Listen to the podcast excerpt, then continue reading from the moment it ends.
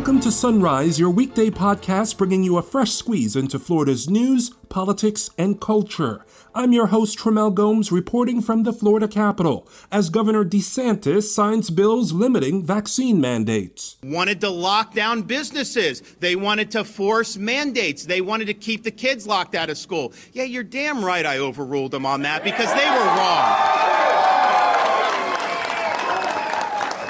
But the governor's war with the Biden administration isn't over yet, as Attorney General Ashley Moody launches yet another lawsuit. Florida has filed a lawsuit against the Centers for Medicaid and Medicare. We've got all that, including other top stories trending around the state and capital. Plus, we have your calendar of political events and so much more. But first, a word from our sponsor. You're listening to the Sunrise Podcast from Florida Politics. The following is a paid political advertisement paid for by Florida Education Champions. Everyone loves a win win, and if you're a fan of sports betting, you can win win too. Billions of dollars for education, legal sports betting for you. We're Florida Education Champions, and our petition brings competition and choice to legal sports betting in Florida and gives all the tax revenue to public education. That's a win for you and our kids. Be a champion today. Learn more and request your petition at floridaeducationchampions.com. And now the top stories on Sunrise for Friday, November 19th. Today is National Play Monopoly Day and Substitute Educator Day. On this day in 1863, President Abraham Lincoln delivered the brief but renowned Gettysburg Address at the dedication of the National Cemetery in Pennsylvania during the American Civil War. And on this day in 2002, the U.S. Senate overwhelmingly approved the creation of a new cabinet department called the Department of Homeland Security to have a workforce of 170,000. The House approved it a week prior. At the conclusion of Florida's special session, Governor Ron DeSantis took his bill signing victory lap to Brandon, Florida on Thursday. To give some context, the chant, Let's Go Brandon, has become code in right wing circles for dropping the F bomb at President Joe Biden, sort of like a secret handshake. Attorney General Ashley Moody touted her connections to the town.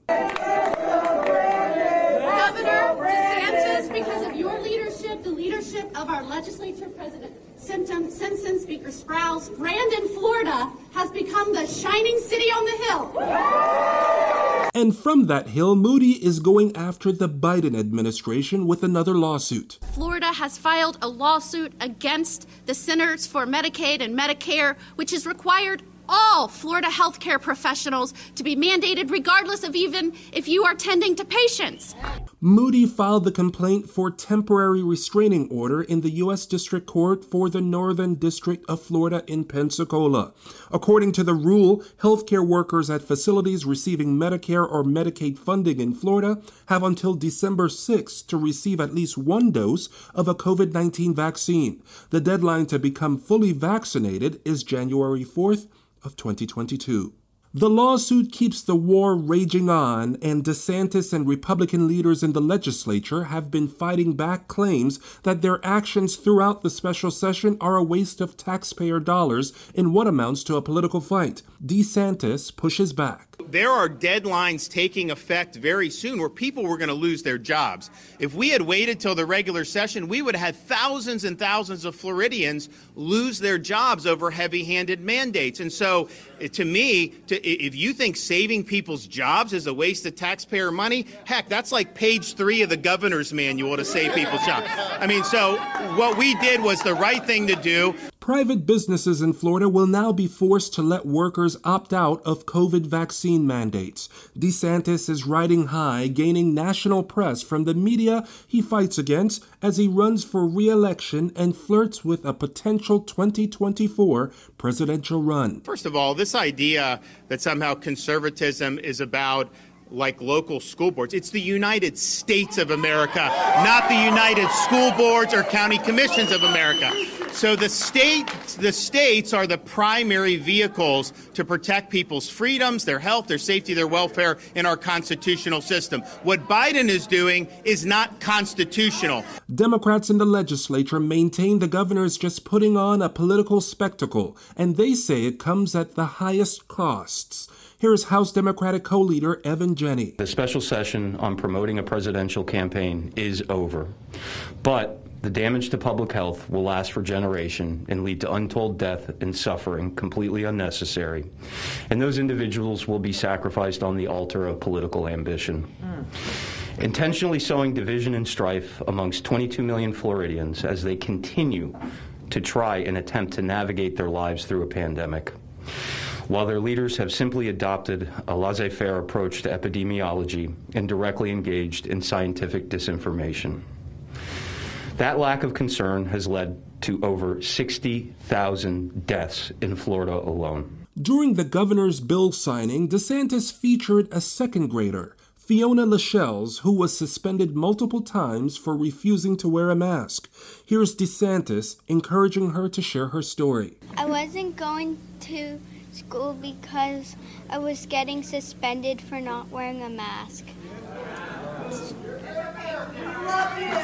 So now, tell them about the, the, the mask and, and why what you didn't like about it. I didn't like the masks because you have germs on your hands and then you touch it and you put it on your face and you breathe in all those germs.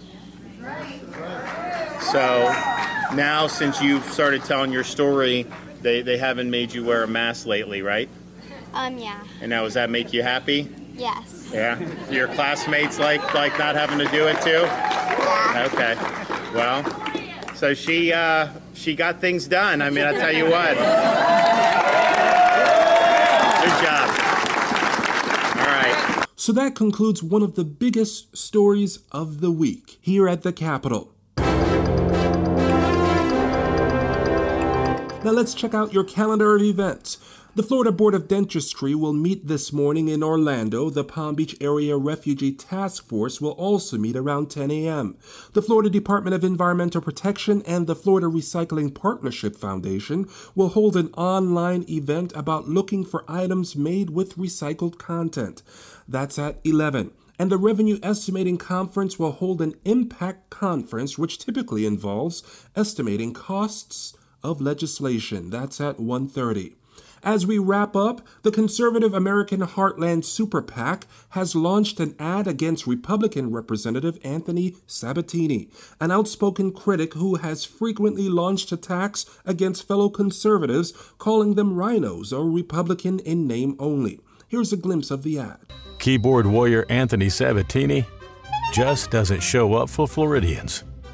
Sabatini won't show up for debates, won't show up to the special session to fight COVID tyranny, and won't show up for conservatives. But he will show up for a fancy fundraiser in Washington, D.C. Florida needs doers, not talkers.